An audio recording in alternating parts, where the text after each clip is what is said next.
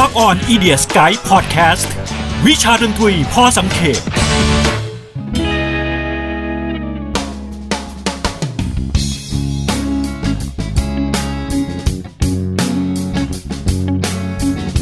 นคำคำนี้ครั้งแรกผมต้องยอมรับเลยว่าเคยเข้าใจว่ามันก็น่าจะเป็นดนตรีที่แตกแขนงออกมาจากพังร็อกอาจจะป๊อปกว่าสักหน่อยแค่นั้นละมั้งแต่เมื่อศึกษาลงไปจริงๆแล้วพบว่า movement ของ Post Punk มีส่วนสำคัญอย่างมากที่ทำให้เกิดการพัฒนาแล้วก็แตกแขนงเป็นแนวดนตรีต่างๆไม่ว่าจะเป็น Gothic Rock Neo Psychedelia Industrial No Wave รวมไปจนถึงพวก Alternative แล้วก็ Indie Pop ในเวลาต่อมาด้วยสวัสดีครับผมบอมสุวาทินหรือดีเจบอมจาก Rock On Radio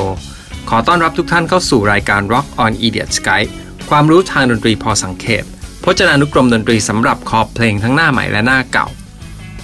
Post Punk ก่อนอื่นต้องบอกก่อนว่ามันเป็นดนตรีที่มีความหลากหลายสูงนะครับเป็นดนตรีที่แน่นอนเริ่มต้นมาจากรากฐานของพังร็อกแต่กลุ่มก้อนนักดนตรีเหล่านี้เนี่ยเลือกที่จะเล่นดนตรีในรูปแบบที่หลากหลายขึ้นมีเมโลดี้มีท่วงทำนองแล้วก็สีสันของแนวดนตรีอื่นๆรวมถึงอาจจะเป็นศิลปะในแขนงอื่นๆมาผสมผสานโดยที่ยังมีจิตวิญญาณแบบ ดี ไอ วาย เหมือนเดิมวงเด่นๆที่เรารู้จักกันก็น่าจะได้แก่ Joy Division The Smiths Talking Heads The Cure ไปจนถึง New Order Sonic Youth หรือแม้แต่ Fugazi นะครับซึ่งวงเหล่านี้เนี่ยก็มีความเกี่ยวข้องแล้วก็มีความสำคัญในซีน Post Punk แต่อยู่ต่างยุคต่างสมัยกันไปหรือแม้แต่วงอย่าง ยู ทู ที่โด่งดังมากๆในช่วงยุคกลางๆยุคแปดสิบเนี่ยจริงๆพวกเขาก็เริ่มต้นมาจาก Post Punk นะครับไปดูคำว่า Post Punk นะฮะมันถูกใช้ครั้งแรกๆน่าจะมาจากบรรดาคอลัมนิสต์ที่เรียกวงดนตรีที่เล่นหลุดกรอบจากความเป็นพังร็อกเดิมๆจากในคลับอันเดอร์กราวด์หรือจากในการาจวงรถไปสู่แนวทางที่กว้างขึ้นโดยที่อาจจะแตกต่างจากภาพลักษณ์ของพังร็อกแบบเดิมๆที่เราจะคุ้นชินกับดนตรีที่เป็นสายหนักๆได้รับความนิยมในหมู่หนุ่มสาวชนชั้นแรงงานที่เป็นคนผิวขาวแต่สำหรับ Post Punkดูเหมือนมันจะเป็นดนตรีที่ยอมรับให้มีเทคนิคและการ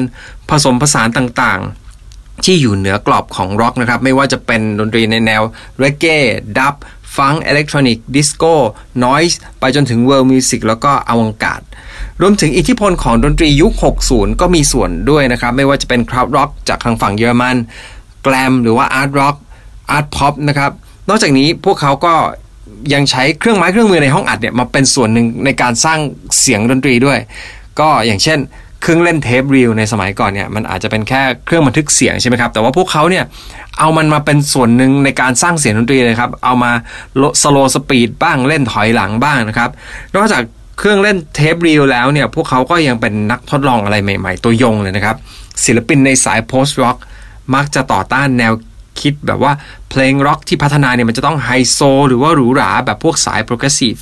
ที่มองว่าการทำเพลงเนี่ยต้องทำให้เนี๊ยบต้องอลังการต้องเพอร์เฟคเรียกได้ว่าชาวโพสต์พังเนี่ยเขาฉีกตำรากันเลยทีเดียวนะครับ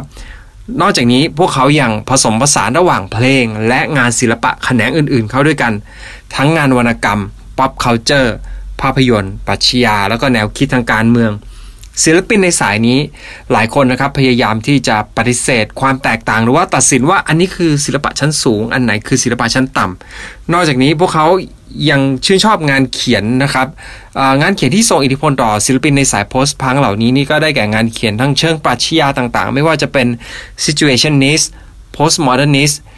dadaism นะครับก็พยายามจะไม่พูดเรื่องพวกนี้มากนะครับเพราะว่าผมก็ไม่ค่อยเชี่ยวชาญข้อมูลด้านงานเขียนเหมือนกันทีนี้เรามาดูต้นกำเนิดของมันกันนะครับความเป็นมาเป็นไปโพสต์พังเนี่ยมันพีคสุดอยู่ในช่วงซักแถวๆยุคแปดสิบนะครับแน่นอนเราต้องไปศึกษาจุดกำเนิดของมันก็ต้องถอยกลับไปในช่วงปลายปลายยุคเจ็ดสิบก่อนว่าบรรยากาศวงการดนตรีตอนนั้นเป็นยังไงบ้างมันอยู่ในช่วงที่วงพังระดับโลคอลเนี่ยก็เป็นที่สนใจในค่ายอินดี้ต่างๆรวมถึง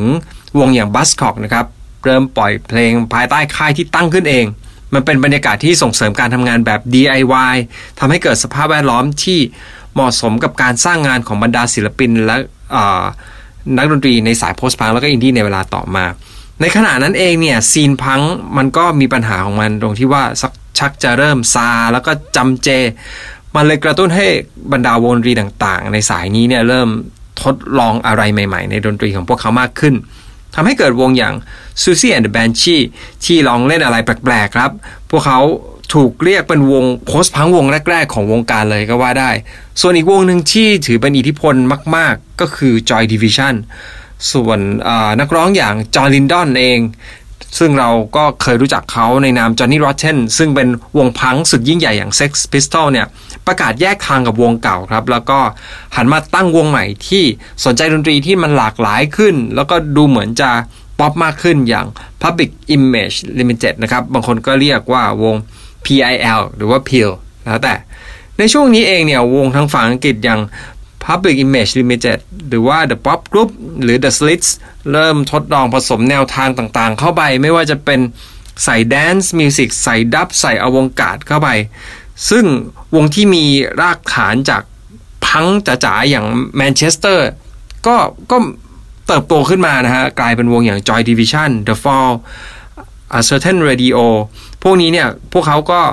จากที่เล่นพังเพียวๆก็ได้เริ่มสร้างสีสันต่างๆแปลกๆออกไปผสมผสานทั้งแรงบันดาลใจจากศิลปะแบบ Modernist Art เข้าด้วยกัน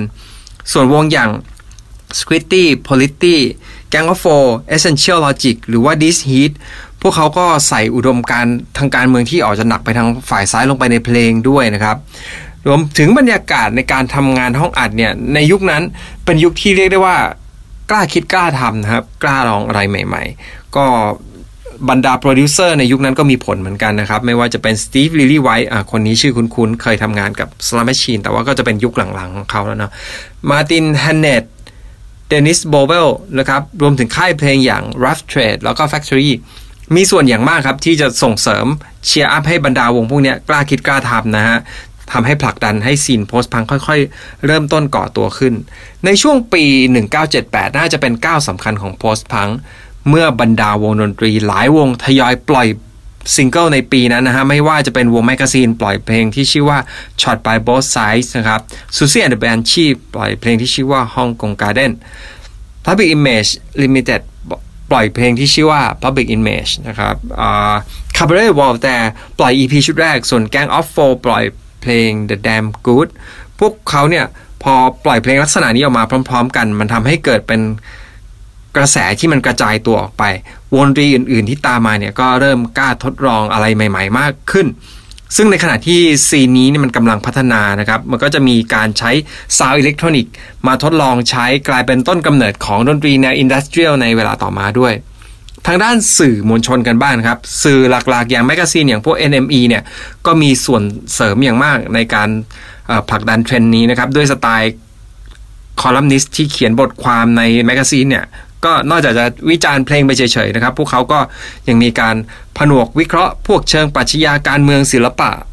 ที่มันสะท้อนอยู่ในบรรดาเพลงของศิลปินเหล่านี้ด้วยมาถึงช่วงต้นยุคแปดสิบครับวงอย่าง Siouxsie and the Banshees Joy Division Bauhaus แล้วก็ The Cure เริ่มเล่นดนตรีในซาวด์ที่มันดาร์กขึ้นไปอีกแล้วก็ซาวด์ดาร์กๆในช่วงประมาณนี้นี่เองเนี่ยก็กลายเป็นต้นแบบให้กับดนตรีในสายกอธิกในเวลาต่อมาเช่นกันนะครับสมาชิกของวง Siouxsie and the Banshees แล้วก็ The Cure มีการไปทำโปรเจกต์ร่วมกันด้วยแนวคิดแบบ Psychedelic Rock นะฮะซึ่งกลับมาทำใหม่ผสมผสานจนกลายเป็นแนว Neo Psychedelia อย่างที่ทุกวันนี้เราก็รู้จักกันนะครับข้ามไปฝั่งอเมริกาบ้างนะครับฝั่งอเมริกาดูเหมือนจะแตกต่างจากสายอังกฤษออกไปหน่อยเพราะว่าพังเนี่ยดูเหมือนเป็นวัฒนธรรมที่แข็งแรงก็จริงแต่ว่ามันเป็นวัฒนธรรมเฉพาะนะฮะอยู่ในวงแคบแล้วก็ไม่ได้เป็นเทรนด์ทั้งประเทศเหมือนสายอังกฤษยังไงก็ตามนะครับในช่วงกลางยุคเจ็ดสิบเนี่ยก็จะมีวงจากสายดาวน์ทาวน์แมนฮัตตันอย่าง Television ก็เล่นพังผสมผสานอวังการ์ดแจ๊สนะครับวง Suicide ที่มีเสียงซินธิไซเซอร์แล้วก็อิเล็กทรอนิกส์เข้ามาผสมก็ได้ถือว่าขยายคำจำกัดความของพังออกไปไม่ใช่แค่แบบเป็นร็อกตีคอร์ดสามคอร์ดนะครับส่วนทั้งฝั่งมิดเวสต์นะครับก็จะมีกลิ่นอายที่แตกต่างออกไปนะครับวง Pere Ubu หรือว่าวง Devo เนี่ยพวกเขามาจากโอไฮโอนะครับมาจากแถบพวกคลิฟแลนด์อาร์คอนบ้างในแถบแถบนี้เนี่ยพวกเขาก็จะเป็นเมืองอุตสาหกรรมนะครับเพลงก็เลยถูกแรงขับที่มาจากคนที่เป็นชนชั้นแรงงานที่ถูกทอดทิ้งนะครับมีการผสมผสานศิลปะแบบมิวสิคคอนกรีตนะครับมิวสิคคอนกรีตนี่ก็เหมือนการประยุกต์เอาเสียงทั่วๆไปที่ไม่ใช่เสียงดนตรีเนี่ยมาแซมมาตัด แปะมาลูปจนกลายเป็นเสียงดนตรีสิ่งเหล่านี้เองเนี่ยถือว่าก็เป็นการวางรากฐานให้ถูกพัฒนาเป็นโพสต์พังในซีนทางฝั่งอเมริกาในเวลาต่อมาเช่นเดียวกันนะครับช่วงเวลานี้ถือเป็นแนวนาทีทองของการทดลองดนตรีแนวใหม่ๆนะฮะใครอยากทำอะไรใหม่ๆใครอยากคิดอะไรใหม่ๆทำได้อย่าง The Talking Heads ในช่วงนั้นเนี่ยเป็นวงดนตรีจากนิวยอร์กนะครับมีการผสมผสานดนตรีเข้ากับคอนเซปต์ของงานศิลปะแบบ Dadaist นะครับแล้วก็บางส่วนก็จะมีการผสมผสานดนตรีพื้นเมืองของแอฟริกันรวมถึงกลุ่มก้อนอีกกลุ่มหนึ่งเขาเรียกแนวดนตรีของตัวเองว่า No Wave นะครับก็จะมีวงอย่าง Teenage Jesus and the Jerks แล้วก็มาอะไรแบบนี้เป็นต้นนะครับพวกเขา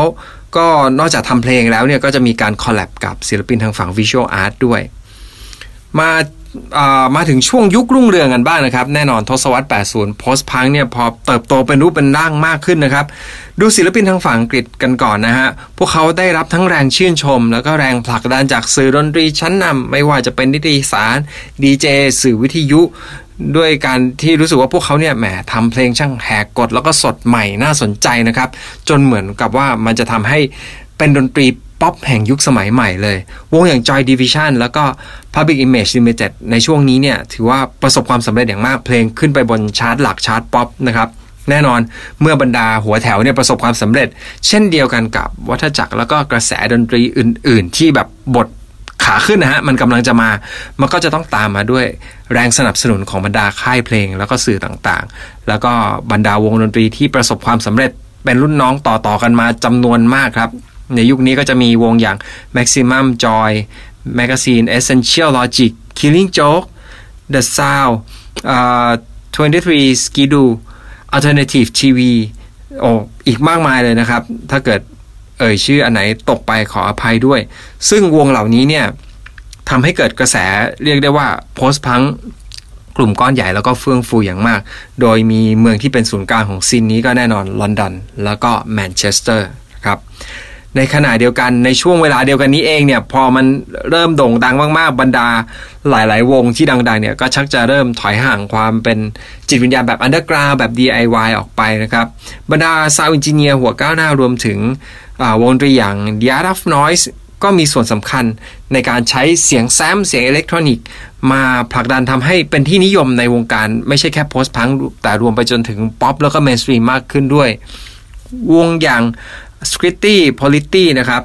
แล้วก็วงอย่างโจเซฟเคเนี่ยที่เคยเริ่มต้นมาจากพวกสายอวกาศที่มันยากๆหน่อยอาร์ตอาร์ตจัดๆหน่อยก็เริ่มละทิ้งแนวทางเดิมแล้วก็ปรับตัวเข้าสู่กระแสหลักแล้วก็ประสบความสำเร็จในเชิงพาณิชย์มากเลยทีเดียวแล้วด้วยกลุ่มก้อนของดนตรีเหล่านี้เนี่ยมันสร้างกระแสขึ้นมาจนดังมากจนแทบจะไปเบียดซีนป๊อปแบบเดิมๆนะครับจนอ่านักวิจารณ์เนี่ยเขาก็จะเรียกดนตรีแนวนี้ว่าน่าจะเป็นกระแสนิวพ็อปก็ไม่ผิดนักวงดนตรีที่เล่นป๊อปจ๋ามากหน่อยไม่ว่าจะเป็น เอ บี ซี The Associate Adam and the Ants หรือว่า Bauhaus เนี่ยก็กลายเป็นวงดนตรีที่พัฒนาต่อมาจนกลายเป็นแนวดนตรีอย่าง New Romantic ซึ่งในช่วงนี้เนี่ยวงรุ่นใหม่ๆก็ดูเหมือนจะไม่ได้ทำเพลงแบบว่าซีเรียสปรัชญาจ๋าๆหรือว่าติดมากเท่ากับวงโพสต์พังยุคแรกๆแล้วรวมถึงมีการแต่งกายในสายแฟชั่นที่มันดูฉูดฉาดชวนให้สะดุดตาและแน่นอนมันก็ดึงดูดบรรดาสายตาของผู้บริโภคเข้ามาทำให้เกิดการประสบความสำเร็จอย่างมากในแง่การตลาดนะครับศิลปินในช่วงนั้นดังในสายแมสมากๆจริงๆไม่ว่าจะเป็นแกรี่นิวแมน Depeche Mode The Human League Soft Cell รวมไปจนถึงจอห์นฟ็อกซ์เป็นสายที่จะทำให้เกิดแนวเพลงที่เรียกว่าซินพ็อปในเวลาต่อมาด้วยแล้วก็ช่วงนี้นี่เองเนี่ยเป็นช่วงที่ถือกำเนิดของ เอ็ม ที วี พอดีก็ได้ช่วยผลักดันบรรดาวงเหล่านี้ให้ได้ประโยชน์ไปด้วยนะครับข้ามกลับมาดูฝั่งอเมริกากันหน่อยอย่างที่บอกพวกเขาจะมีวิวัฒนาการที่แตกต่างจากสายอังกฤษออกไปนะครับเริ่มจากที่ผมต่อจากเมื่อกี้นะฮะกระแส No Wave ที่กำเนิดขึ้นในแถบแมนฮัตตันพวกเขาเริ่มเปลี่ยนจากดนตรีแนวทดลองที่ต่อยอดมาจากพังเนี่ยให้กลายมาเป็นดนตรีในสายที่มีความเป็นแดนซ์มากขึ้นอัลบั้มอย่าง Mutant Disco อันนี้น่าจะเป็นอัลบั้ม Compilation นะครับที่ออกมาในช่วงปีหนึ่งเก้าแปดหนึ่งออกมาเนี่ยมันเหมือนเป็นการตอกย้ำภาพลักษณ์ของเพลงของคนเมืองมีการผสมผสานทั้งความเป็นฮิปฮอปเป็นดิสโก้เป็นพังรวมถึงเรเก้ดับแล้วก็เวิร์ลมิวสิกเข้าเอาไว้ด้วยกันนะครับโดยมีวงดนตรีอย่าง อี เอส จี Liquid Liquid The บี ห้าสิบสอง รวมไปจนถึง James White and the Black Lizzy Mercierดีกลูนะครับโอ้โหเวลาอ่านภาษาฝรั่งเศสนี่เสียวไส้มากเลยเขาต่างเดินตามสูตรที่นักวิจารณ์เนี่ยเขาเรียกว่าคุณจะทำดนตรีอะไรก็ได้ฝั่งหนึ่งอีกครึ่งหนึ่งคุณบวกความเป็นดิสโก้เข้าไปนะครับในอีกด้านหนึ่งวงดนตรีที่รับอิทธิพลจากกระแสโนเวฟเนี่ยเดินไปอีกทางครับพวกเขาพัฒนามันออกไปไม่ใช่เป็นสายแดนสายตลาดเลยวงอย่าง Swans หรือว่า Lydia Lynch The Lounge Lizards รวมไปจนถึง Sonic Youthต่อยอดดนตรีในสายโนเวฟออกไปในแนวทางแบบ Noise Rock นะครับส่วนในสายเยอรมันแน่นอนเยอรมันเขาก็คุ้นเคยกับดนตรีในสายอิเล็กทรอนิกส์อยู่แล้วก็พัฒนาออกไปจนกลายเป็นดนตรีสายซีนอินดัสเทรียลที่ค่อนข้างแข็งแรงเหมือนกันนะครับมาถึงช่วงกลางยุคแปดสิบครับ Post Punk ก็เข้าสู่จุดอิ่มตัวมันไม่ได้มาอิ่มตัวเพราะว่าเสื่อมโทรมหรือว่าเสื่อมความนิยมอะไรไปนะครับเพราะว่าต้นกำเนิดหรือวิธีคิดของโพสต์พังเนี่ยมันคือการต่อยอดการทดลองการผสมผสานอยู่แล้วเพราะฉะนั้นแน่นอนเมื่อถึงจุดหนึ่งดนตรีของสายที่เริ่มต้นจากโพสต์พังเนี่ยมันเปลี่ยนรูปเปลี่ยนโฉมไปจนกระทั่งไกลจากความเป็นโพสต์พังในตอนแรกไปแล้วอย่างสิ้นเชิงมันกลายเป็นดนตรีกระแสหลักเป็นดนตรีเมนสตรีมเป็นกระแสแฟชั่นด้วยการผลักดันจาก เอ็ม ที วี ในยุคนี้เนี่ยในช่วงช่วงประมาณนี้เนี่ยมันเกิดกระแสที่เรียกว่า Second British Invasion ไอช่วงช่วงFirst Wave นี่คือช่วง The Beatles นะครับช่วงช่วงสองนี่มาในช่วงแปดสิบซึ่งในยุคแปดสิบก็จะมีวงดนตรีดังๆอย่างพวกวงอย่าง Police อะไรพวกเนี้ยก็เขารวมบรรดา Post Punk เข้าไปอยู่ในหนึ่งในใน Factor ที่เป็นทำให้เกิดกระแส Second British Invasion ด้วยก็หลายๆวงที่เริ่มต้นจากพังในช่วงนี้เนี่ยกลายเป็น New Wave เต็มตัวเป็นขวัญใจวัยรุ่นไปเลยครับอีกปัจจัยหนึ่งคือทางฝั่งอเมริกาเนี่ยถือมีการถือกำเนิดขึ้นของสิ่งที่เรียกว่า college radio นะครับโดยที่จะมีวงดนตรีที่ได้รับความนิยมในซีนนี้อย่าง Athens Georgia รวมไปจนถึง อาร์ อี เอ็ม ก็เลยกลายเป็นจุดที่พาให้กำเนิดซีนที่เรียกว่า alternative ในเวลาต่อมาด้วยเพราะฉะนั้นเรียกว่าซีน post punk ดั้งเดิมเนี่ยมันก็เริ่มจางไปมากแล้วนะครับหลังจากหมดยุคทองของ post punkมันก็ยังทิ้งมรดกเอาไว้มากมายนะครับอย่างที่ผมได้กล่าวไปแล้วดนตรีอย่าง New Wave Disco Gothic Rock Neo Psychedelia Industrial No Wave Noise Rock Indie Pop พวกนี้เนี่ยมันจะเกิดขึ้นไม่ได้เลยถ้าไม่เกิดอ่า Post Punk นะฮะนอกจากนี้บรรดาวงรุ่นใหม่ๆในทุกวันนี้ก็ยังหวนนำดนตรีอย่าง Post Punk กลับมาเล่นเรื่อยๆหรือเราจะเรียกกระแสนี้ว่า Post Punk Revival นะครับอย่างในช่วงยุคเก้าสิบเนี่ยก็จะมีอ่า Six Finger Satelliteหรือว่า Elastica ส่วนในช่วงยุคสองพันนี่หลายวงเลยครับก็มีอย่าง Interpol Franz Ferdinand หรือว่า The Strokes รวมถึงวงยุคใหม่ๆอย่างทุกวันนี้ก็อย่าง Fontaine ดี ซี เนี่ยก็ได้รับความสนใจอย่างมากในช่วงปีสองพันสิบเก้าถึงปีสองพันยี่สิบต่อมานั่นทำให้เห็นว่า Post Punk เนี่ยมันไม่ได้หายไปไหนเลยนะครับและนั่นก็คือความเป็นมาคร่าวๆนะครับของ Post Punk สำหรับคุณผู้ฟังคุณฟังแล้วคุณคิดว่า Post Punk เนี่ยมันมีอิทธิพลอย่างไรต่อวงการเพลงแล้วก็วงการ Pop Culture บ้างวง Post Punk ที่คุณชื่นชอบคือวงไหนก็สามารถมาแชร์มาร่วมพูดคุยกันได้นะครับโดยเฉพาะบางวงที่ผมตกหล่นหรืออาจจะพูดถึงน้อยไปหน่อยแล้วกลับมาพบกับ Rock On Idiot's Guide วิชาดนตรีพอสังเขปตอนต่อไปได้ทาง ดับเบิลยู ดับเบิลยู ดับเบิลยู ดอท ฮูดี้พอดแคสต์ ดอท คอม Spotify Podbean Apple Podcast และ SoundCloud ช่อง Hoody Podcast หรือว่าทาง YouTube ทางช่อง Tero Radio และ Daily Motion สำหรับวันนี้ลาไปก่อนครับสวัสดีครับ